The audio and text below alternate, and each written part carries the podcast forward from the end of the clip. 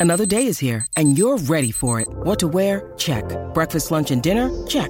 Planning for what's next and how to save for it? That's where Bank of America can help. For your financial to-dos, Bank of America has experts ready to help get you closer to your goals. Get started at one of our local financial centers or 24-7 in our mobile banking app. Find a location near you at bankofamerica.com slash talk to us. What would you like the power to do? Mobile banking requires downloading the app and is only available for select devices. Message and data rates may apply. Bank of America and a member FDIC. When you need mealtime inspiration, it's worth shopping Kroger, where you'll find over 30,000 mouthwatering choices that excite your inner foodie. And no matter what tasty choice you make, you'll enjoy our everyday low prices, plus extra ways to save, like digital coupons worth over $600 each week. You can also save up to $1 off per gallon at the pump with fuel points. More savings and more inspiring flavors make shopping Kroger worth it every time. Kroger, fresh for everyone. Fuel restrictions apply. This episode is presented by Minnesota's very own Ticket King. For tickets for an upcoming game or concert, visit TicketKingOnline.com or a quick link from the 1500ESPN.com sports calendar page. TicketKingOnline.com, 612-341-4141. The following is a Podcast One Minnesota production. For those who simply can't get enough talk about the Vikings, mm-hmm. We present Bonus Chatter. Bonus chatter about your favorite team that's unscripted, unfiltered, and uninterrupted. This is another edition of 1500 ESPN's Purple Podcast.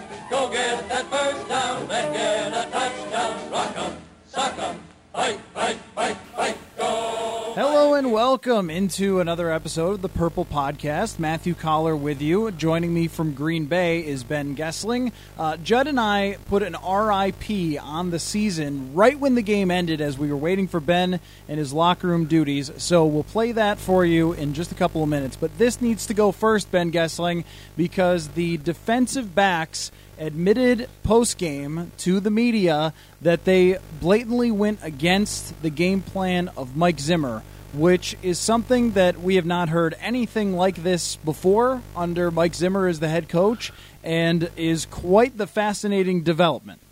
Yes, it is, and, and I will start by giving you the blow by blow of exactly what happened in and what sequence. And uh, to our listeners out there, pardon my voice. I'm fighting a cold, so if it goes out, um, just go ahead and laugh. Uh, there's going to be some moments where it goes out. You, Rub some dirt you, on it, Ben. You have my permission to laugh at me and mock me. That's totally fine because I sound ridiculous. I realize that, but I'm going to try to fight through it. Um, so after the game, Mike Zimmer in his post-game press conference got asked about Xavier Rhodes shadowing Jordy Nelson. Zimmer says, "Well, that was the plan, but then someone decided they didn't want to do that." Like, okay, that's kind of an interesting thing to say. And then he got asked about it again. Zimmer says something to the effect of, Terrence Newman came over to me and said, I can cover these guys, or I can cover this guy, meaning if Nelson is on my side, I can cover him, meaning let me play my left side and, and we'll be fine.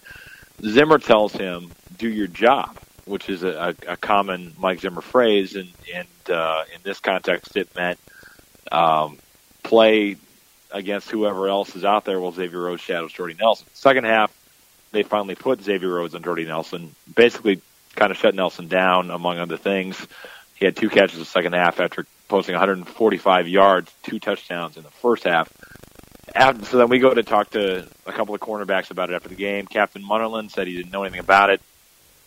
Terrence Newman got asked by a couple of reporters about it. He kind of walked into the locker room and said, I don't know anything about what was going on. And then we see Munnerlyn kind of over talking to Xavier Rhodes. I mean, it looks like, okay, we're trying to get the story straight.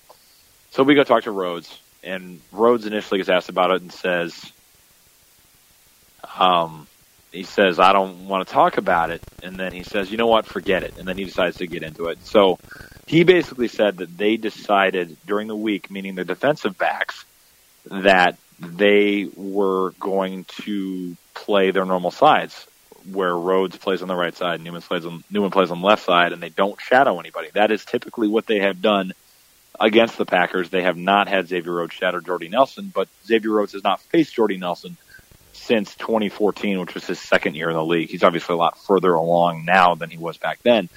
So he basically said that they decided, independent of what Mike Zimmer asked them to do, that they were going to play a different way. And then they go out and do it. Obviously, it worked uh, not at all because Jordy Nelson torched them in the first half.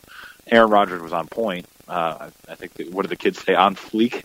uh, don't really know what that means, but that's what the kids say. Uh, whatever that means, he was doing that, and uh, the, the the Packers had a healthy lead at halftime, and then they finally switched. But this is really the first instance we have of players saying, you know what, I don't know that I want to do what Mike Zimmer is asking us to do, and, and the players that it was, I think, is important because you have Terrence Newman, a guy that has been with Mike Zimmer his whole career, a guy that Mike Zimmer has said he trusts on a level like few other guys. I mean, a guy that Mike Zimmer has said could be a coach, a guy that sees a lot of things and adds a lot to the Vikings game planning process just by what he sees. So you have him, you have Xavier Rhodes, a cornerback, who I think probably would tell you that he probably isn't where he is in the NFL right now without Mike Zimmer. He has developed a lot under Mike Zimmer's watch. And then I, on some level, you have Trae Waynes being involved in this as well because he was going to be the other left cornerback when Xavier Rhodes is on the right side. So all of these guys who have spent a lot of time with Mike Zimmer are the ones that are involved in this. And the fact that they talked about it, and the fact that Zimmer brought it up, you know, introducing that topic into the the discussion uh, of the you know the kind of the news cycle. And then Xavier Rhodes decides, okay, I'm going to go out and say my piece after it seemed like he was told not to talk about it, probably by Captain Munnerlyn, is very, very interesting. I mean, it, this has been a long stretch here. They've lost eight of ten. I think guys are frustrated. You know, tempers are going to flare, but we haven't seen.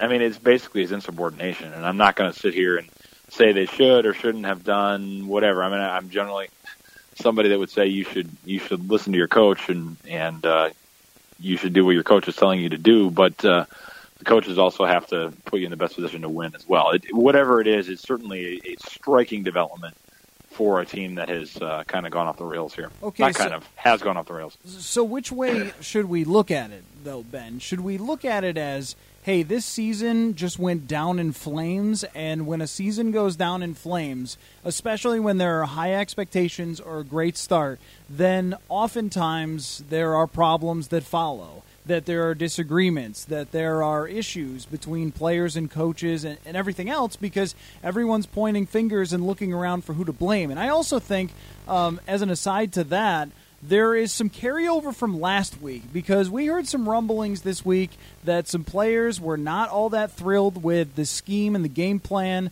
of playing base defense against uh, the Colts, and they were kind of embarrassed about uh, getting called out for uh, having a poor effort and things like that. So it just seems to me that when everything falls apart, that these are the types of things that come out of it. That might be one option of a way to look at it. The other way might be this is a huge deal, not just because someone went against Mike Zimmer and he's the head coach, but it's also the defensive backs. And that's like his baby, and that's what Yes. he coached when he first came into the NFL under Bill Parcells. And for them to blatantly disobey him really says something about how the players are looking at Mike Zimmer right now.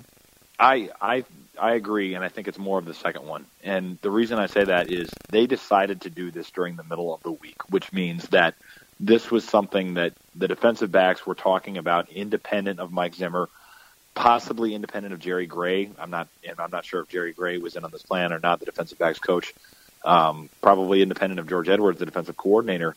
I mean, you have all three of those coaches have been coordinators or higher in the NFL, and if this plan was hatched by the players and the players alone, it was okay. We're going to do this, and we're going to agree to it, and we're not going to tell anybody, and we're just going to go out and do it during the middle of the game. So, I mean, that it was that deliberate to me makes this a much bigger deal. I mean, it's one thing if they said in the middle of the game, "Fine, screw it, we're going to go out and do our own thing." Uh, this isn't working. We're going to go out and, and play the way we want to play. That's one thing. To go through the game planning process and say, no, we don't like this, so we're going to go a different way about it. And then, almost, I mean, it would be one thing if you said, hey, okay, we don't feel comfortable with this game plan. Can we go to the coaches and talk about doing something different? If they didn't do that, if it was something where, and we still have some questions we need to get answered here, but if it was something where they did this and then the coaches didn't know about it, which is how it sounds to me like it probably went, that says a lot too about how much you feel there can be dialogue between players and coaches about what's going to work in a game plan. All of that is, to me, what makes this more concerning than just oh, you know, they haven't won a lot of games lately. Tempers flare. It's the end of the season. You can kind of just brush it off. I mean, that that to me is a much bigger deal, and it, it has a lot of ramifications for where this team is at. Because I mean, one thing you hear, I mean, Mike Zimmer is happy to, well, I shouldn't say happy because he's probably not happy that he has to do it, but he is certainly willing to publicly detail where guys screw up. And I'm not going to be the guy that sits here and says, I, you know, I'm not going to, I'm not going to chastise him for that because I hate that when media members uh, cover somebody who is candid and then criticize them for being candid. I think it's it's a good thing that Mike Zimmer tells you what's going on. He wants people to understand what's supposed to happen. But it does mean that players have to understand that. That it, it means that players have to realize my coach is going to be out there sometimes saying that I should have done this and pointing out that I made a mistake. And then the media is going to come ask me about it as well. So there is that part of it. And the other thing is that, you know, Mike Zimmer a lot of times will talk about where a player goofed up. I mean, I wonder sometimes if players are saying, well, when are you going to say when you didn't get a call right? And, and we've heard him do that from time to time. But in in the minds of players, I do wonder if some of that stuff from time to time is uh, in the backs of their minds as well. I mean, that's why all of this to me is is going to be very interesting to watch. We don't hear from the team again until Monday, and it remains to be seen how Mike Zimmer will deal with this when he's had two days to sit and let it become a thing, and probably plan for how he is going to deal with it, but uh, this certainly is a topic that is going to come back up again on Monday when we're next out to talk to Mike Zimmer. Well, two other guys came to mind uh, for me when this came out, when I started reading your tweets on it and things like that. Uh, one of them was Sharrif Floyd, and the other was Anthony Barr. Two yes. very, very, very good players on the defensive first round picks. on the defensive side of the ball, first round picks, who Mike Zimmer has not hesitated at all to I mean, I don't think it's an exaggeration to say crush when it comes to Sharrif Floyd um, about his injury issues, and then this week on Anthony Barr saying that Barr had been coasting at times. I wonder, and then he comes after this game. Now, I wouldn't, I would bet Ben that this is not the first time in NFL history that a head coach has wanted one thing and players have done the other thing out there. But it probably is, not. It no. is, but it is very interesting to me that Mike Zimmer was willing to tell the media about it. So then, if you're Xavier Rhodes, you might say to yourself, you know what? Well, if Zimmer is willing to tell everybody our dirty laundry, then I'm going to do the same thing back to him because he's been smacking our defensive players around in the media a little bit, uh, especially with Anthony Barr, who I get the idea is popular in the Vikings locker room. Yes. I, I think a lot of guys would be pretty frustrated by hearing that a struggling star is going to be called out for his effort in games, which is the biggest insult. He's not, if you're saying, oh, this guy needs to do better technique in this or that, the player might say, well, yeah, I mean, he's been saying that to me all year, so no big deal. But when you call out effort, that's a totally different area you're getting into with a player. And it seems to me that this is the culmination of a lot of times that Zimmer has been, like you said, a little overly honest and a little overly critical of some very good players. Well, yeah. I mean, I, I think there is a fine line here, right? I mean, you're dealing with a coach who has has a lot of very good defenses and knows exactly what he's looking for and knows what it looks like when it's done right and knows what it looks like when it doesn't work. And I, I think a lot of his MO, and we've heard him say this, is that these plans work if you do them to a T. And I, I think he probably felt like if you guys trust this game plan, we're going to be fine. And, and there is some – I mean, game flow dictates certain things, and the Packers were not going to be in a situation where they had to throw the ball quite as much in the second half. But it is worth noting that when they shadowed, they put Rhodes on Nelson, that they didn't really, the Packers didn't have as much success with it. So, I mean, I, I do get the the the line of thinking from Mike Zimmer's perspective, saying this game plan could have worked, and you guys didn't give it a chance. But there is also an element of being a head coach we talk about this a lot now. It, it's not just about being a tactician anymore. You are much more like a CEO than you used to be. And Mike Zimmer's an old school guy, and I think is you know has grown into the role of being a head coach very admirably in a lot of ways. But I, I think as a head coach, you're always going to be learning, and I wonder if this is one of those things where the tone of managing people and the tone of how you handle adversity, especially in a season like this. I mean, this is more adversity than the Vikings have had to deal with. You can talk about Adrian Peterson in 2014. You can talk about you know losing guys to injuries at various points, or you know having to start a rookie quarterback in week four of the 2014 season.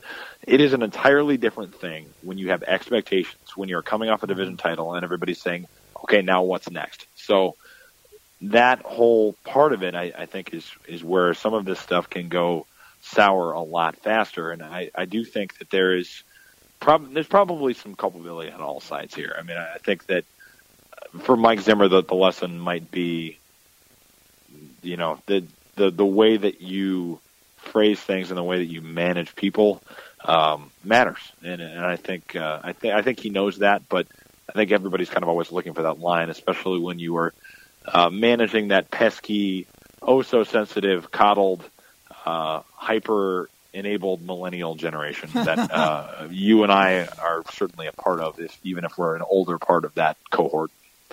Yeah, we're we're closer to the Terrence Newman millennial than we are the uh, Xavier Rhodes, you and I. But I don't um, think Terrence Newman is technically a millennial. I think Terrence No? Newman would probably be Generation X. I, Oh, I think it, right. I think it's supposed to be 1982 is the the cutoff, and I was born in '83, so I'm I'm an old millennial, but uh, I am still technically a millennial. I, I like to think that I'm an old enough millennial not to be um, the worst of that group. I I grew up. I can remember life before the internet. I can remember life before Facebook. Um, you know, so it's it's not. I'm not quite as insufferable, at least from my perspective. well, as, see, uh, I, some I, millennials. Others may differ, I but I think I'm it. I think I'm lovely and uh, a, a, a very fun and engaging person to be around. Yes, uh, more fun when you have the full. And I have breadth of your participation trophies that say that. You do. I tend to think of it as uh, the older generation always thought the younger generation was entitled and annoying because that's Yep. just that's just how it works. I Yep. just is a total off the path here, and then I've got another comment on Zimmer. All these baby boomers that now complain about millennials were the ones that were that had people Yes. complaining about them when Yes. they were growing their hair out and, and burning draft cards. Yeah, for uh, in college, I read a book that was written in Russia in the 1800s, and the older people were complaining about the younger generation not working hard enough. So it's we'll be complaining about that in in uh, in 20 years when Yeah, we cer- people get off our lawns. we certainly will. So now here's The the, Purple question: Podcast, get off our lawn. Is uh, wh- where do we where do we go from here, Ben? Because this is awkward, right? I mean, now you've got your superstar cornerback, who is a franchise player, no question, being the one who decides he's going to step up and, and send the message over to Zimmer that uh, whatever, that they didn't think he was right uh, for the game plan or that they're tired. To me, him saying it, it indicates that they're tired of him bringing these things up uh, in the media more than anything. But now, how do where do we go here? Because we're uh, one week away from being in the off season. Zimmer can't come back next week and bench all the cornerbacks for going Right. against him uh, because there aren't enough cornerbacks to fill in. yeah, but- especially when Mackenzie Alexander's on IR. Right. We go into the offseason. Now, to me, uh, I had even hinted just a little that there will be more of a spotlight on Zimmer's job next season. I think this puts a lot more pressure on him as we go into the offseason for people to be always drawing back to this event. Say, it, you know, when there are troubles as we go forward, that it will be, hey, remember the players turned against him. Remember when the players turned against him. That I, I think it definitely uh, he was going to probably get a pass for a giant collapse because of all the things that went wrong and all the injuries. And now I think this puts more on him. I would agree with that, and I think I mean we've talked about it this year that we've all noticed a little bit of a difference in Mike Zimmer in the sense that I think even in training camp you could see that he knew there were expectations on this team now, and that it was going to be okay. You won a division title, you beat the Packers, that's great. Now what do you do next? Is it time to? I mean, the, the, the Super Bowl talk that we all heard in training camp and beyond that the Vikings did not shy away from that whatsoever. They embraced it. Adrian Peterson said, if you're not thinking about the Super Bowl, you shouldn't be here. You should go be somewhere else because that's where this team is going. And it, it's kind of striking to think about that now. But that was the expectation. There's no question about it. And when you come out of that and you didn't get there, you're, you're not going into year four for Mike Zimmer. You will have made the playoffs once. You will uh, yet to have won a playoff game, and it's possible you will have two losing seasons in three years. I'm not saying that he's going to be on the hot seat necessarily, but there is going to be a, more attention on how he rebounds from this because going into this season, we heard a lot of people talking about how this was the next up and coming team, and and they have this great foundation with the coach and the quarterback, and and it, it's just it's it's striking how quickly things change in the NFL, and and none of this is to say that this is a team that's that's crater you know cratering or teetering off a ledge or whatever you you know whatever metaphor you want to use. Things in the NFL are never as bad as they seem, and they're never as good as they seem. And you know this pendulum that we kind of talk about all the time, you know, build them up, tear them down, all this stuff is not as realistic as we on the outside kind of try to portray it to be sometimes. But there is going to be more of a focus on how do they come back from this, and there this is going to come up. There's no question. I mean, to have Xavier Rhodes, I mean, it was just it was interesting to be there to stand there and watch it because he's saying I'm not going to talk about it, and then he pauses for a second and says, "You know what? Forget it." And then, okay, I'm I'm going to get into this, and and uh, to see a guy who I think is typically pretty cautious with what he says go there. Uh, you could tell it was something he felt strongly about and wanted to get off his chest. Yeah, yeah, and and I always kind of feel like Xavier has been good soldier when it comes to pretty much Yeah. anything. That he Yep. is always the do my job kind of guy, and for him to come out with that and really put put it on him and his shoulders instead of Newman doing it. It's interesting that Rhodes did it. Uh, Newman would more likely be the guy who says, "Ah, you know, I might retire. I'm a free agent. I'm not going to be here." But instead, it's Rhodes saying, "Whatever the implications are after this, or uh, whatever happens that that comes from it." Forget it. I'll, I'll deal with it because I'm going to say what I need to say here and get this message out. That And let's not forget, Xavier Rhodes is coming into a situation where he's going to be negotiating an awfully big contract yes, in the near future. I and mean, a, that and a much should be considered one. as well. Yes, much deserved, no question. But uh, that is, you know, for a guy that is going to be among one of the higher paid quarterbacks in the NFL in the near future, uh, it's an interesting strategic move. Not saying it's a bad one necessarily, but uh, just interesting and it's telling, I would say. Well, what I always think myself is if you're a great player, you'll be there through multiple coaches, probably. Yep, That that's ev- true. every team in the league knows that it's a lot harder to replace a pure number one cornerback who can shut Correct. down almost any receiver in the league than it is Yep. a head coach because there are lots of smart guys out there who are coaching. Now, this uh, will be fascinating to watch how this plays out throughout this week, and then I guess uh, for the uh, foreseeable future, really, Mike Zimmer versus the players. Uh, it kind of reminds me, Ben, of what happened last year with Chip Kelly, where Chip Kelly came in as genius and he got a ton out of Nick Foles, and they made the playoffs back to back years. But then, as soon as it started to crumble a little bit, uh, players started coming out and saying they didn't relate to him and they didn't like where, where he was taking the team, and then he eventually had to go. So I, I guess we'll see where this ends up going with Mike Zimmer.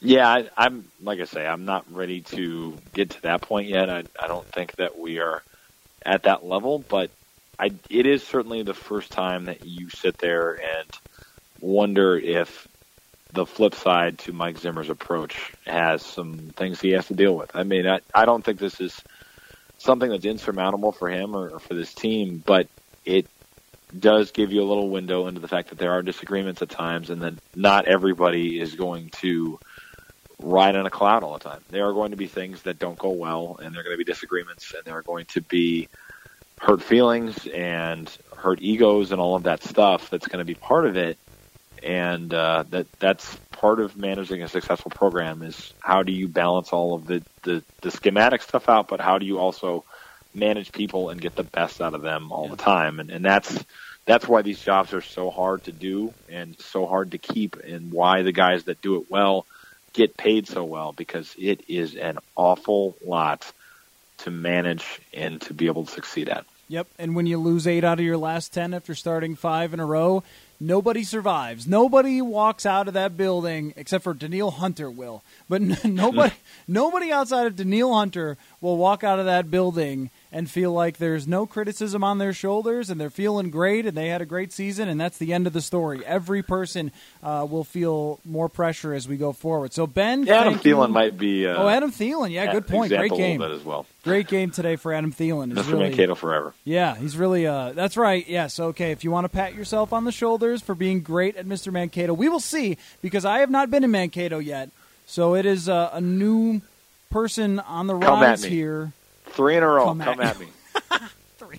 Oh, I look forward to that. Kramer that. couldn't get me. You're not going to get me either. Come I, at me. I am already We'll- looking forward to that. Well, Ben, we will thank, duel at Blakeslee Stadium in July. thank you very much for your time for uh, stopping by from Green Bay, and uh, I wish you the best in both your travels back. Don't have your plane slide off any runways, and uh, the best to your family as well as uh, we are in the holiday season.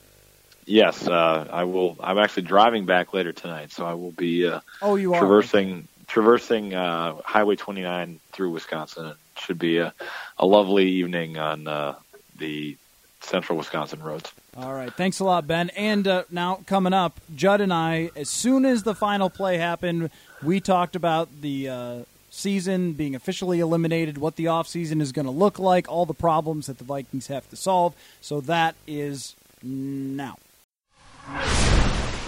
Hey everyone, Phil Mackey and Derek Wetmore here from the Touch 'em All podcast. Now, the Twins might not be very good in recent years, but our podcast is pretty damn good. Phil, that's a little bit of a stretch. Okay, our podcast is, is pretty good. Well, Okay, we have a podcast. You can find us talking Twins on iTunes, Podcast One, and E 1500ESPN.com every week. Zulgad, Matthew Coller. This one, Matthew, this one does it because the Vikings lost to the Packers today assures that the Vikings, after a 5 0 start, will not be in the playoffs. It's something that we could have surmised probably two or three weeks ago. Uh, but as far as the ugliness factor goes, I actually think there's some Vikings who, if you gave them the alternative, would you rather be trapped for five hours on an airplane stuck in mud in Appleton or actually have to be trapped in Lambeau Field getting your butt handed to you by the Packers? Might say, we'll get back on the airplane and you can trap us again and get us off on the cherry picker after 10 hours. Yeah, I can't wait to break down all the weird things that happened during this season when we get to the end, but not so weird, maybe should have been expected, was Aaron Rodgers picking apart the Vikings defense and just destroying him on this day, having a masterful, classic Aaron Rodgers performance, and just reminding us, Judd, that the quarterback's rule that all season long you can rely on your defense. You can hope, hope, hope, hope that your defense and your special teams are going to keep you in games. But unless you want to have one of the all time greatest defenses, Yep. you cannot win that way. It is not a way to win. And Aaron Rodgers just came to Lambeau Field today and reminded everyone I'm the guy who wins. The teams with the great quarterbacks, this Packers team, not that good.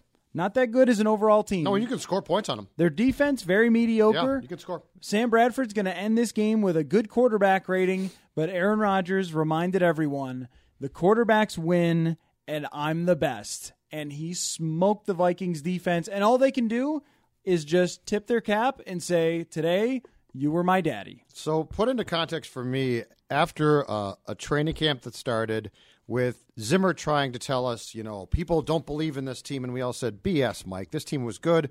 You won the division title. In fact, go back a year ago at Lambeau Field, you went into Green Bay, won there uh, to win the division title, and got to the playoffs. You start 5 and 0. Bridgewater got hurt before that, but then you go get Bradford in a major trade that cost you a fourth, a first, and a fourth round pick. Put into context for me the disappointment that this team should feel now as they uh, as they come home for their last game and it's meaningless. Oh. I mean, this is yeah. how how big on the flame out scale of oh my god, this thing's a disaster. Where does this one rank to you? It's a 10 out of 10. I Oh, don't okay. I don't think that it can be much worse than starting 5 and 0 and looking like you're in the driver's seat in the NFC, not just in the NFC North, but in the entire NFC that you'd be looking around at the NFC going, "You know what? There's no true purely dominant team. We can be that. We can be the team that gets into the softer part of the schedule and just cruises the rest of the way. When they beat the Panthers and the Packers early in the season, we all felt like, man, they got through a really tough schedule to start. And here's the thing, Judd. There's two there are two common statements when we talk about the 5 and 0 start and what happened. Statement number 1 is well, we should have seen this coming because there was some smoke and mirrors in those agree. first couple games. I don't agree with Statement number 2 is well, the injuries were just too much. And I don't agree with either one of those statements. I, I, I look at it as there was a lot of repeatable results in those first five games that they didn't make adjustments and other teams made adjustments to them. Mm-hmm. There were two losses that never should have happened if not for a disastrous situation with Norv Turner changing up the offense. There and yes, there were injuries, but there weren't good reactions to those injuries Well- outside of signing Jake Long, which was a good idea. And don't forget too that that there were results that were impacted by the fact that they were told your kicker has lost his marbles. Get rid of Blair Walsh, and they wouldn't. Stubbornness plays a role here, and I, I think stubbornness from a front office standpoint and coaching standpoint, Matthew plays a role because we also looked at a defense that at least these last two weeks didn't adjust a lot. Mike Zimmer has fundamental principles to his defense that he believes works. And it seemed like these last two games, when some good quarterbacks started to pick those things apart, we didn't see adjustments.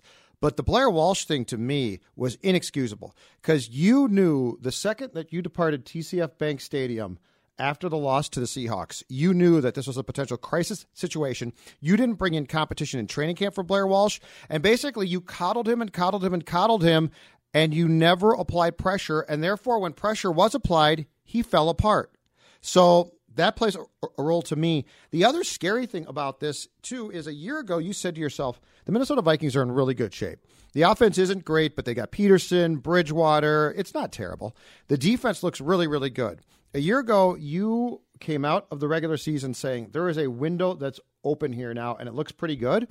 As we sit here today and have this conversation, it's not that I don't think the defense is good, but if you look at this offense going into the offseason, it's filled with question marks. I mean, a lot. There is the window, and this is the difference in, I think, a lot of sports and football. The window in football is really fleeting.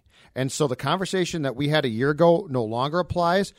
You can argue that the Vikings need to, at a minimum, Matthew, uh, replace three fifths of their offensive line, will have no starting running back, have question marks in my mind at quarterback, Bridgewater or Bradford.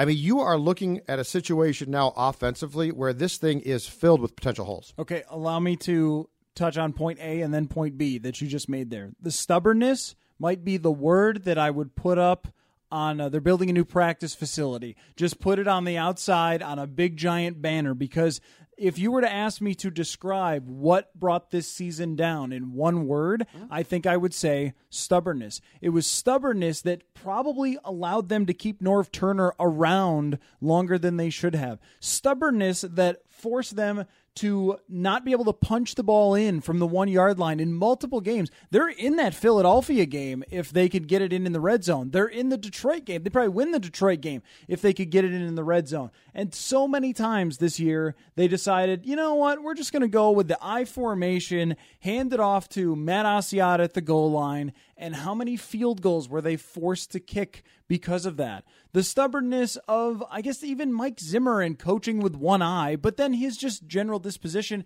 and then the stubbornness to keep playing TJ Clemmings, which is a major part of the meltdown of this season is playing the worst left tackle in the NFL when it was clear week 5 I wrote the article. This is not hindsight. I wrote the article. You cannot continue to play this player. Well, we sat we sat together during the Houston game when they went to five and zero. I remember we sat there, and there were enough plays in that game where we both said, if there's one concern coming out of the bye, it's they're going to get Bradford killed. Mm-hmm. We said that on multiple times that day at that game, and that's as you're going to five and zero in what was a pretty convincing victory over the Texans. Yeah, no, and, and and that's the first point is just that there have been plenty of times where being stubborn, I think, has hurt this team. And uh, the other point about where they need to go, I mean, that'll be our off season full of podcasts, but there are so many questions on the offensive side that okay, you're going to have a lot of money if you decide to part ways with Adrian Peterson to spend potentially, but it might not just be the offense that has all the questions. Captain Munnerlyn leaves. What are you going to do with that position? Because Mackenzie Alexander and Trae Waynes together showed nothing. Terrence Newman is 38 years old. Are you going to rely on him to be a starter next year? Anthony Barr's fall off has been one of the worst from season to season that I can ever remember for a star player to go from elite, one of the best, to ranked by Pro Football Focus in the bottom 10% of the NFL. So now all of a sudden it's not just offensive questions, but but questions on defense too. And if you would have asked me at week 5 and I wrote the article after week 5, what's what's the deal with uh, Sam Bradford long term? I would have said he's your guy. This is your quarterback. And now after watching the second half of the season, yeah, I mean his quarterback rating's good, his completion percentage is good, but I have a tough time being fully sold on Sam Bradford as the franchise quarterback who can actually get you over the hump unless in some way everything goes perfectly and you end up with Dallas's offensive line and Denver's defense from last point- year and all and great wide receivers and everything. There are less than a handful of quarterbacks. Uh, Brady, Rodgers, Wilson. There's there are very few quarterbacks who you could give this offensive line to and left tackle and say go to it. Bridgewater could have moved more, but I'm not sure that that he wouldn't have also started to see ghosts as well. I mean, this the fact that you landed on after Kalil got hurt and then you brought in Long and he played okay and got hurt, and the fact that you basically put TJ Clemmings out there to get killed. I honestly believe that TJ Clemmings might be done as a player in part because there's no position he can play now where his confidence won't just be shot, right? I mean, he looks incompetent. And it's hey, listen, the first couple games that you played him at left tackle, I could see the Vikings saying, "Okay, it's not working. He's not good. He's not good there. We wish he was better, but but going back to what you're talking about at some point in time too, don't you have to pull the plug and say this is irresponsible by now? We are we are doing TJ Clemmings, Sam Bradford, and by the way, our entire offense a complete disservice. Yeah, and I know that And that's and that is stubborn. Yeah. And Now there's two two 2020 hindsight things that you could look at this with. Uh, one of them is you could say, well, why didn't you give a chance to Rashod Hill, who you signed off somebody else's practice squad? It couldn't have been worse than this. He's ranked dead last in the NFL by Pro Football Clemmings is, Focus. yeah. Clemmings is. It can't be worse than this. Guys on practice squads could probably do better. So you got a guy and you brought him here and you activated him and you never try to play him. And Willie Beavers, I have no idea what's there with Willie Beavers, if there's any talent, but it would have been just as good to find out. Uh, and now you still don't really know if Willie Beavers can play because you've wasted all this time uh, with TJ Clemmings. The other part is there was a point in this season where the trade deadline came along and we all said, hey, Joe Thomas is on the block and maybe he'll be traded. And I know, I know that NFL trades like that just don't happen a lot. But if you were going to save the season and save your window to win, feeling like this is the team that you built for, maybe that's a move where you decide to go all in and make it happen as opposed to what they did, which was just live with it. And the other part is, uh, uh, as we kind of put an RIP on this season, how many Kinda. Yes, full RIP. as this is a full RIP. That Chicago the, game the, don't mean the, nothing. The playoffs are officially eliminated, but you know the thing that I can't stop thinking about is the hallmark of a Mike Zimmer team was supposed to be its mental toughness, and that has really not shown through, especially at the end of key games. I'll keep going back to Detroit. You had a chance to win. Dallas, you had a chance to win. Detroit, actually Detroit twice. You had Yeah. a you had a chance. Final Washington. drive, Washington. You had a you great had- chance right. Washington. You weren't and and these last two games, the Colts and the Packers, I'm kind of just shrugging my shoulders here because I feel like all the wind went out of the sails, and it's just it's just kind of been over. But that's where I'll go back to is despite all the things we just laid out with all the problems and TJ Clemmings playing and everything else, there were so many chances for this team to pull it off in the end and end up in the playoffs or have this game have mattered a lot more today. And it just didn't happen. I think there's a couple uh, key things back to the point about the mental toughness. One is, and I think Zimmer might ha- have learned a lesson from this, but this also uh, speaks in a negative light to his players. They lose the game in Philadelphia, five and one, so you're fine at that point. Now you, you didn't play well in that game, but Zimmer gets up to the podium and he's all ticked off and, and calls his team soft. I think in retrospect he would take that back because calling your team soft is a is a big time indictment of your players. That being said, I think in Mike's world he thought they're going to respond to this, and instead they went backwards. And I'm telling you, no matter what you think of that Colts game, the locker room mentality after that Colts game underwhelmed me. That's a game where guys should be pissed off, right? I mean, that's a game where you should walk in and instead of guys being on message from the head coach, they should be saying this is inexcusable. What happened to and instead you got guys like Linval Joseph talking about, well, we're going to have to go back and watch the film. There are times when the company corporate football speak is fine when you just got done on your own field by the Colts, who's not a bad team, but nonetheless, this was a that was a must win game, and you're going back to the we're going to have to go back and and look at what went wrong. That that's the time for whatever went wrong can never happen again. It's not excusable.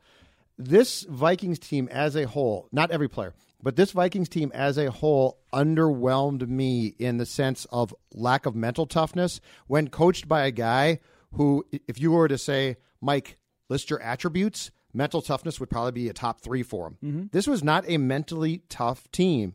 And to me, that's an, an, indictment because you would think that a Mike Zimmer coach team would have one thing going for it, and it would be the fact that they are a bleep you team.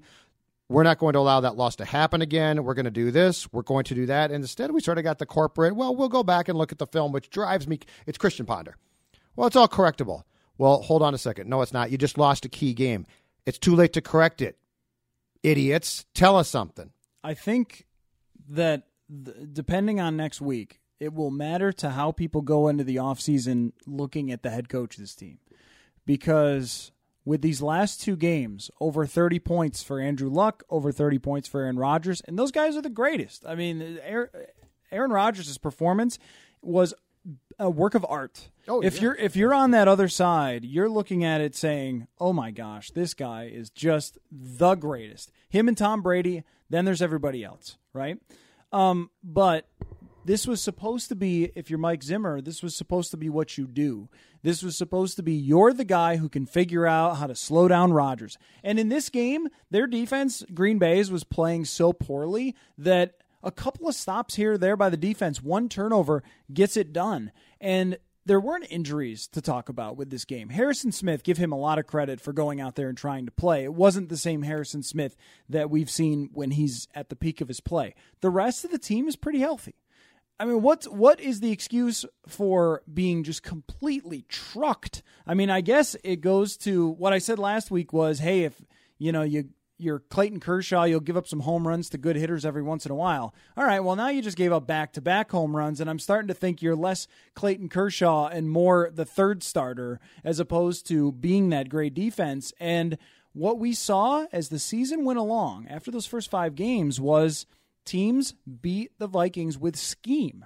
Uh, and and that is another thing that we didn't really expect from a Mike Zimmer team. We thought you're always going to have you are always going to be on the smartest side of the field, right? And not be outsmarted by the other team. Today they were they, today they were just crushed by a great player. Yep.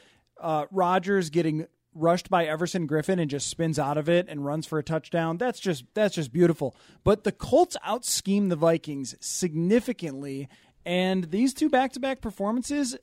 I think that they should have they should not have anybody calling for Mike Zimmer to be fired, but I think that what you get is he wasn't that conversation about his job and anything else wasn't even a thought in anybody's mind, even as they were falling apart. And now it might be a little bit there. There The- might be an inkling. The disturbing thing about the Colts game, in my opinion, was that they didn't adjust at all until it was way too late. Uh, the other disturbing thing to me, and this is you, you brought this up briefly before, but the Anthony Barr thing to me, it, we can't because of Adrian Peterson. It didn't get a lot of uh, publicity or talk this week, but Anthony Barr, when the head coach has to call him out, this is a huge deal because Anthony Barr two years ago was the linchpin. He was the guy who you said, okay, if you're playing the Packers or the Bears, they don't know where he's going to be. And because of that, that makes the rest of this defense tick. And there was an element of surprise about Barr, and Barr's play was so good that you're thinking to yourself, this was a great first round pick, and this is a guy who, for the next whatever five, seven years, is going to be fantastic, and he's going to be a matchup nightmare. And now we're at a point where he's been non existent all season. We're at a point where a month ago, the head coach tried to defend him, which is fine. But now, a month after the fact, the head coach is so frustrated that he bailed on that and actually was using you guys to get at. Barr. I mean, that's a last resort here. Mm-hmm. That is a going after a player like Barr in the media is an absolutely. I'm at my wits' end. I don't know what to do. I'm going to try and and cause him to through either radio, television, or the internet to read a story and say, "Oh my gosh, I've got to apply myself." But that is a primary talker to me because Mike Zimmer's defense, I really thought, was dependent largely on what Barr could do, and now he's doing nothing. Mhm. He's doing absolutely nothing. That's a huge deal. And not only that, but uh, Anthony Barr's response was a really bad game against Green Bay. Yeah. Yes. that that's the response. Is he didn't seem to respond? He did right. There wasn't one, and we'll see what happens against Chicago. But my guess But it doesn't is really matter at this nobody's point. no because this was the game that mattered. Yes, the, the last two games, the the Colts game and the Packers game were the two games where you said, "All right, whether you're hurt or not, whether you're playing well or not, just show up." And Anthony Barr didn't show up. Well, it- he's non-existent. And that's the thing that when it comes to Zimmer, and I've brought it up, I brought it up a little bit with Ben, and he stopped me cold in my tracks, which is fair uh, to talk about Mike Zimmer in any way critical ha- is always going to be, it seems, met with, hey, hey, hey, hey, hey. Now he's the he's the, a great coach for now. Yeah, right. For now, and and all and my, the point that I've just been making is that has been the thought that don't question Mike Zimmer and the questioning of Mike Zimmer, I think next year gets ramped up a lot. But there is some things that I think he could have controlled and done a lot better, which was uh, his clock management, the uh, some of the conservative things at the goal line, the offensive coordinator situation needed to be hashed out before the season, not when you're five and zero and having retina surgery. Not at that point. Um, but I will say, no one could have seen it coming with Anthony Barr. No. and him, not Mike Zimmer, not anybody. No, no he one. did- he's disappeared. Could have could have seen that coming. Right, disappeared. And, and and so when it comes to these defensive performances of late, and if there's criticism when it comes to Zimmer on the defense, there are some players. You have Barr who isn't playing well at all. You have Trae Waynes who is just not looking like a first round pick. There, you have Chad Greenway who can't be on the field at this point in his career. I think he's going to retire. So too, yeah. right, and and he, I don't think great, great, great career Yeah, as a oh, Viking. yeah. But at this point in his career, can't be on the field because teams will just attack him. Mm-hmm. Harrison Smith was hurt at times, and teams totally went after Anthony Harris. So there have been a lot working against him, and until these last two weeks, the defense was still at the top of the league. It's just the way the culmination of all these things. Even though there are explanations for it, um, the culmination of all these things and this collapse, it just no one should get a pass when it comes to this. Speaking of crosshairs, let's go uh, from the head coach upstairs to the GM. In 2011, Matthew, the Vikings uh, were a three and thirteen debacle, and after that season, Leslie Frazier didn't lose his job, but they stripped any front office personnel power from Frazier. It had sort of been split between Spielman and Frazier, and so for the 2012 draft, starting with that one, they said to Rick, "You are the GM now. You are going to run the draft. We can we can begin to take sole responsibility on draft picks uh, to Rick Spielman starting in 2012." Let me run through what I believe is a list of nine first round only picks since 2012. Matt Kalil, Harrison Smith, Sharrif Floyd, Xavier Rhodes, Cordarrelle Patterson, because you had three of them in 2013, Anthony Barr and Teddy Bridgewater in 2014, Trae Waynes in 2015 as your first rounder, and Laquon Treadwell in 2016. These are not all, it's not all Spielman's fault that all of these players that I read you aren't panning out. But I can tell you right now, I believe the list would be there. There are nine picks total. Three are contributing at this point, and the rest are either hurt and are question marks. That to me seems to be a pretty high rate of uh, swinging and potentially missing on first round picks. And just even to pull it back a, a little bit more, um, as a general manager, you build and you build and you build for the years that you can win, like we mentioned. Um, the windows can be small when you don't have Aaron Rodgers. When you have Aaron Rodgers or Ben Roethlisberger or Tom. Brady, your window is a decade plus. When you don't, then you get a short time where you could be a really good team, and then you hope that you get good enough quarterback play, or you hope in the playoffs that you can make a deep run, or whatever, right? And in terms of a window, this was it. And Rick Spielman pushed all the chips to the middle of the table when he traded for Sam Bradford. And in a way, pushed his job to the middle of the table, too. And he will argue, and I'm sure many would, that the Sam Bradford trade worked out at the quarterback position, that Bradford gave him good enough play to be in the playoffs. A bunch of other things went wrong injuries, the offensive line, that there were many other reasons why it wasn't Sam Bradford. And I would say it's it's probably some percentage of each one of those things. But from the bigger perspective, if you're the ownership, if you're the fans of this team and you're looking at the general manager and you combine what you just told me with all the draft picks with the fact that they pushed the chips to the middle of the table and you didn't make the playoffs, Yeah.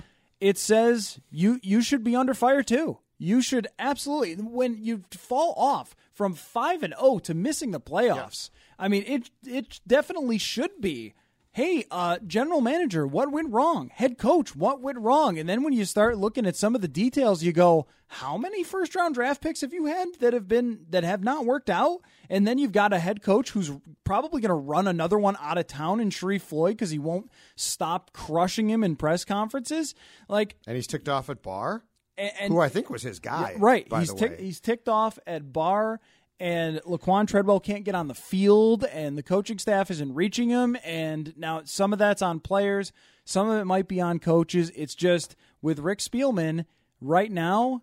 The look is about as bad as it can be after making that trade and not having it work out. Because if you had left Shaun Hill at quarterback, or you had traded for Mark Sanchez, what would your record be? Seven and eight right now, which I wouldn't have done. I applauded when they made the Bradford trade. I said, "Good for you. That's a that's a gutsy trade." But looking at what you had at that time, it's a smart trade. The issue now, though, is is once again, and I realize it was it was because guys got hurt, but you end up with T.J. Clemmings, who can't block me, playing left tackle for a quarterback who you know can't move. I mm-hmm. mean, Sam Sam Bradford, for whatever Matthew disappointed you in the second half, Sam Bradford didn't really change his stripes. I mean, he was never going to become Rodgers when it came when it came to, to feeling pressure. He is who he is, and you provided him with a cone standing there to block for him, mm-hmm. and and also what's not going to help Rick's cause is the 2016 draft has given you almost nothing, yeah. Almost nothing. I Uh, lowest uh, Alexander, uh, Beavers, Brothers, yeah. Boehringer, Morgan, Weatherly. I think it's either going to be Kearse. the lowest or second lowest in the NFL percentage of snaps played by guys that they drafted in 2016, which Spielman tried to spin as a good thing in a press conference. He, yes, he was saying that it's a good thing because that means those players can learn behind other players, which, okay, there's some merit to that, but it's not a great answer when So we want no contributors from our immediate Yeah, right. draft class Right. because they can go to school. and I'm with you on the Sam Bradford trade. And I wrote it and I wrote it again that the process of that trade, knowing that this was the year that you had built for for a long time, the process of making that trade made sense. You almost never get a starting quarterback of his caliber in a trade. It just doesn't happen. a week before the season. A week before the season makes it even crazier. So the fact that they pulled it off, I thought at the time, and I will continue to think it made sense as a move. However, uh, even if you make the right play, if you're a poker player and you make the percentage play more often than not, or you make smart plays and smart risks or whatever, that your process made sense. Um, if it fails over and over again, you can't be a poker player anymore because you lose all your money, which is exactly what's happened here. Well, the process for drafting Laquon Treadwell was not bad. I've said that a, a bunch of times. You needed a wide receiver there. You didn't know Adam Thielen was going to be a guy who could catch 200 yards in a game at that time, so you judged it at that time. Great, but okay, it didn't. It didn't work out. And if it's just that one that didn't work out, all right. Well, you know, some guys are busts. Yeah. But when it's over and over and over again, and you made this trade thinking that this was the year you were going to win, it's all right. Now the pressure is on you that you can't get much longer after having a failure like this. Is the way that I look at it for both Zimmer and Spielman. Is next year this year it was like, all right, okay, it's uh, everybody's happy with your work. But I'd- when it falls apart like this, now we're all looking at you. I would be very curious when when uh, Zimmer and Spielman address the Wilfs for their end of the season. This is our vision, where we're going conversation. I would love to hear it as far as where they see this team, honestly and offensively. I mean, we're not we're not talking about fixing a problem here or there. We're talking about three fifths, I believe, of your offensive line. Left tackles alone. If you just needed a left tackle, that's difficult. We're talking left tackle, right tackle, right guard, running back. Are you really going to bring Peterson back? And if you do, you've got, got to restructure him. And I would argue that if you're Zimmer and you bring Peterson back, you're making a big mistake because my sense is that locker room is tired of Peterson. And Peterson's going to be 32, and he no longer gives you enough to warrant you saying, but we're going to bring him back and and treat him this way. The only way Adrian Peterson will ever expect to be treated by the Vikings, at least, is as a superstar. I don't care if they cut his salary or not.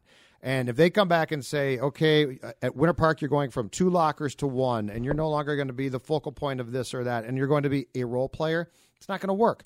They have enormous work to do. And the Treadwell thing can't be understated. I mean, this is a guy who played in nine games, started one game. He's been targeted, Matthew, three times all season. He caught that one pass. Troy Williamson, seventh overall pick in 2005. Incredible bust. Incredible bust. I mean, it couldn't catch a cold. Awful, right? In his rookie season, played in 14 games, started three times, 52 targets and 24 catches. 24 catches. Troy Williamson was awful. He was a terrible football player. And yet Laquon Treadwell caught one ball. And in fact, you've thought so little of Laquon that not only not only did he only catch one ball, you only threw it to him in, in his direction three times. And I'll, I'll always go back to I forget the game that was played here where you turned to me, and it might have been the Detroit game, and said he just ran the wrong route. And Bradford looked at him to throw the ball, and you could tell Bradford's like, that's not going to work. But all of these things, the indictment here of guys that haven't developed and or uh, spots that are going to, to have to be filled, Zimmer and Spielman have an offseason of a ton of work, and there's no guarantee that that work is going to fix it so that when they gather in Mankato for training camp next year, that we're going to think, okay, things are great, Yeah. which is what we thought this past summer. And here's another thing too. They have to figure out whether they want to keep this offensive coordinator or not. Yeah. And I mean, I'm guess I've been working under the assumption that Pat Shurmur was going to be the offensive coordinator going forward, but here we are. Now, this offensive performance against the Packers on paper will end up looking really good. Um, really, TJ Clemmings sunk it with a torpedo when Sam Bradford got strip sacked, and Nick Easton snapped the ball to himself. What a magic trick that was! I've The nev- ball- the I've ball never seen that happen. Got eaten by the ground. Yes. And the Packers recovered. Yeah. that looked like 38 25 was really 38 13. Is that right? Yeah, it was much more like that because it was garbage time. But uh, Nick Easton's snap kind of looked like me chipping out of the Yes. rough, you know, Yes. where you hit it and it just Or goes you nowhere. snapping. Yeah, You couldn't do much worse I could snap a ball like in that, a yeah. shotgun situation. Yeah, no, I could do better. No, but I'm that. saying worst case, you couldn't do worse th- than that, But- which was he he essentially spiked the ball off the ground itself. Yeah. I think if I was given a hundred of those, that at least one that would happen to me. Um, I'm also not a real center, so or maybe I just pick it up and huck it back and to make sure it didn't happen. all we but know, Nick Easton might not be either. uh, I'm getting the idea that he isn't. Um, well, you're getting the idea that the whole offensive line. Yeah. I'm only saying three fifths because Alex Boone, who I think did improve, Yeah, he's fine. but he he's a high price free agent addition, so he's going nowhere. Yep. And I think Joe Berger probably comes back at center because he's not awful. And why would you want why would you want to blow it up to say, okay, now we got to go find a left tackle, right tackle, right guard, and a center? yeah, At but some the, point, you got to say enough's enough. We got a couple guys in place. Right, but with Shurmur, um, there's been a bit of a lack of creativity there. Um, I mean, yeah, uh, unless you call running the Wildcat creativity, it's been very rare. Which is Sparano, by the way. Yeah, That's just Sparano saying, hey, let's run a Wildcat. Yeah. I, have done that before. It's been very rare that I've been impressed by offensive concepts. It's been a lot of the same thing week in and week out. Uh, there, were- the ideas to they they started moving Bradford around a little outside the pocket because the offensive line was so bad. They started having the guard pull to make it look like it was a run play, just to sort of freeze the defense a little bit. Like he's having to work around it. It's the same problem with Pat Shurmur that you have a little bit with Sam Bradford, which is like I really want to criticize heavily some of the things that have been done, but then you have to remember that it's all being held back by the offensive line. So that's another decision that has to be made. Do you want to keep him? Do you want to go in another direction? And you're basically looking at retooling a huge percentage of the roster and now also a part of your coaching staff too, potentially. Do not underestimate a conversation uh, that is going to be brought up, and that's quarterback. The quarterback, uh, and unless we get definitive word in June that Teddy Bridgewater's leg is never going to be the same and he's done playing, as long as there is a hope that sometime during the 2017 season that Teddy Bridgewater comes back, I'm telling you, there's going to be at least a semi divide at Winter Park about that because there are going to be people who still love Teddy and who say if Teddy can come back, he should be our guy. And I really, it's the quarterback position, so it's always a hot button position.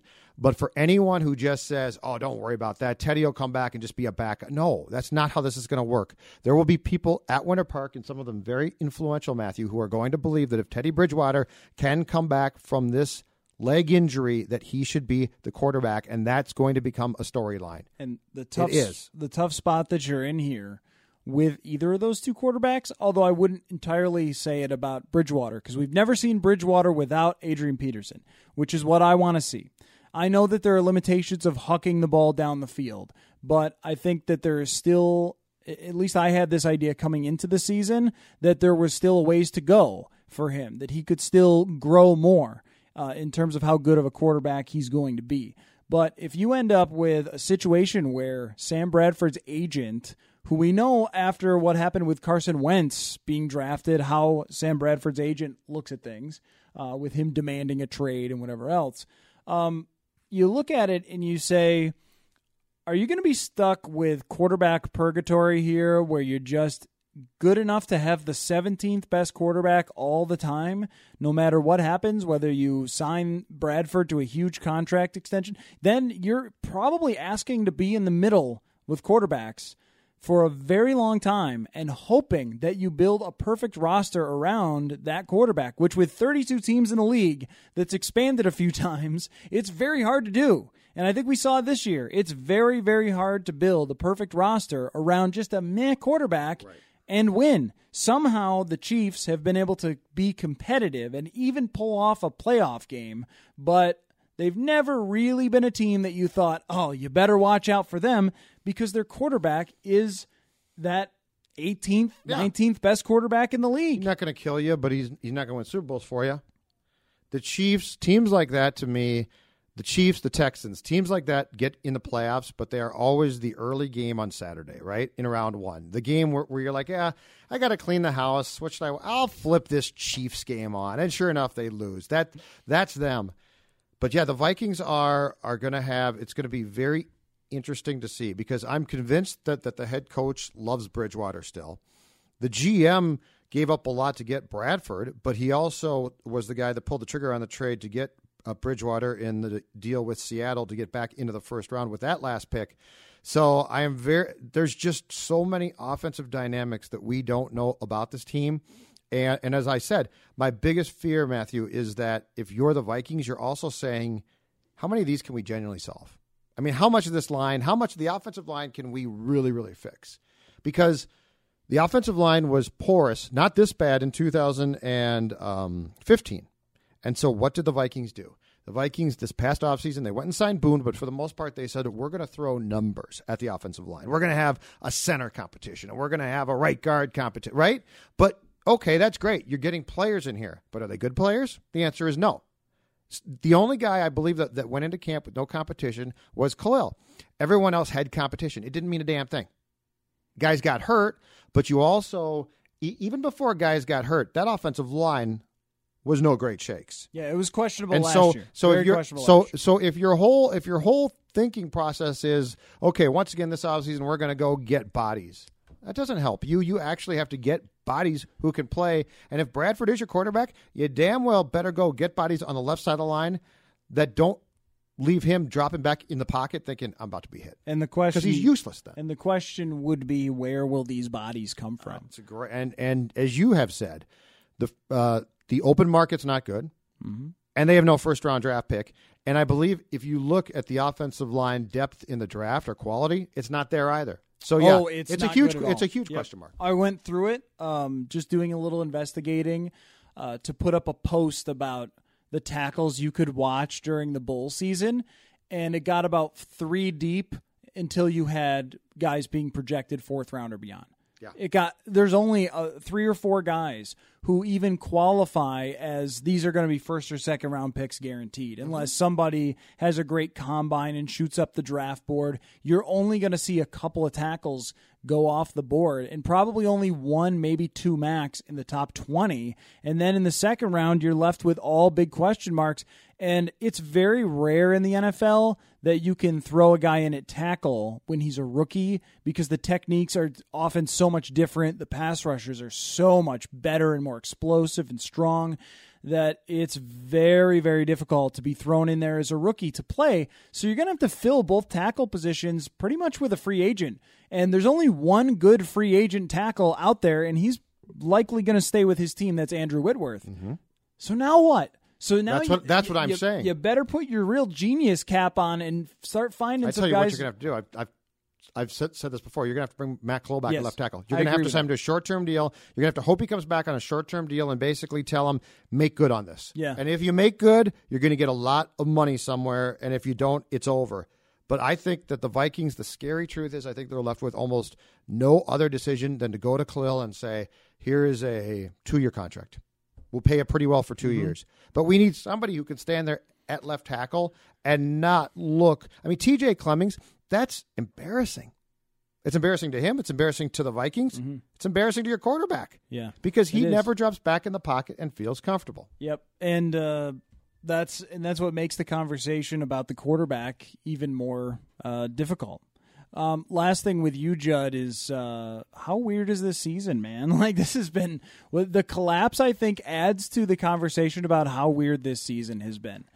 You know, Well, you I got you, got the plane you- stuck You've now. got your whole I've got list. A, you know- I got a list for you. If you want, all right, let's read the list so we can Should we lighten it up here because it's been pretty rough on this. This is, in my opinion, still not 2010, but it's inched far closer than I ever thought possible. Here, here is the list, uh, starting with, actually starts with this. Much like 2010, the story starts not with the beginning of the current season, but the end of the last one in the same calendar year of January.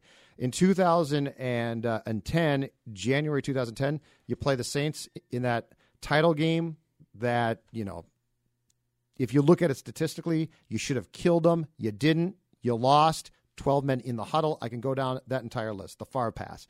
This starts in January of this past year, TCF Bank Stadium, with the Blair Walsh miss, which was the precursor, really, of things to come. Teddy Bridgewater uh, snaps his leg in the August practice at Winter Park. And then we've got Zimmer's eye. Norv Turner quits. The plane stuck in at the Appleton Airport while taxiing on Friday night. Blair Walsh now comes back and has to be cut because he's so bad. To tie into the Bridgewater injury, the Sam Bradford trade. Peterson hurt in week two, and then all the drama that's come since then with him trying to come back against the Colts and now not playing against the Packers. And it's it's looking more and more like Peterson as a Viking could just be done. Uh, seven offensive line combinations used, including Mike Harris, your starting right guard last year, showing up for training camp on the non football injury illness list and disappearing essentially. Uh, you've got Zimmer calling the team soft after one loss. One loss, you're five and one. And then you've got him going out to the Toys R Us and buying the toys, and Mystery Man lopping the heads off some of those stuffed animals and putting blood on them. And then don't forget you've got your defensive coordinator sometime during the spring going to Taco Bell while drunk, getting the wrong order leaving Taco Bell, getting all the way home, and then realizing after eating it and dribbling it on himself, my order's wrong. I'm going back to Taco Bell to make this right and getting pulled o- over at that point. So that's your that's my 2016 Vikings list of just weird bleep stuff. You know, I guess 2016 went for the Vikings like it went for the rest of America with uh, a very a very tough 2016. Well, Oh, uh, now we're gonna get now we're gonna let uh, Trump supporters are gonna come out. Oh, that's not. Oh, I was referring to Prince dying. That's Oh, okay, was- I'm sorry, That's yeah. what I was getting Lots at. of sad deaths this Um, year, th- the that's what I mean. Very, very, very, very sad. But uh, yeah, that's your so season. That's. It's been a wild one, man. It really has. And now it will be over next week. So Ben and I will do one more in-season podcast in the middle, and we'll All right. have great trivia with Chicago Bears quarterbacks because there's so many. Goessling will struggle at this one. You think so? This will be tougher. Oh yeah, the Bears quarterbacks. because he destroyed Packers backup quarterbacks.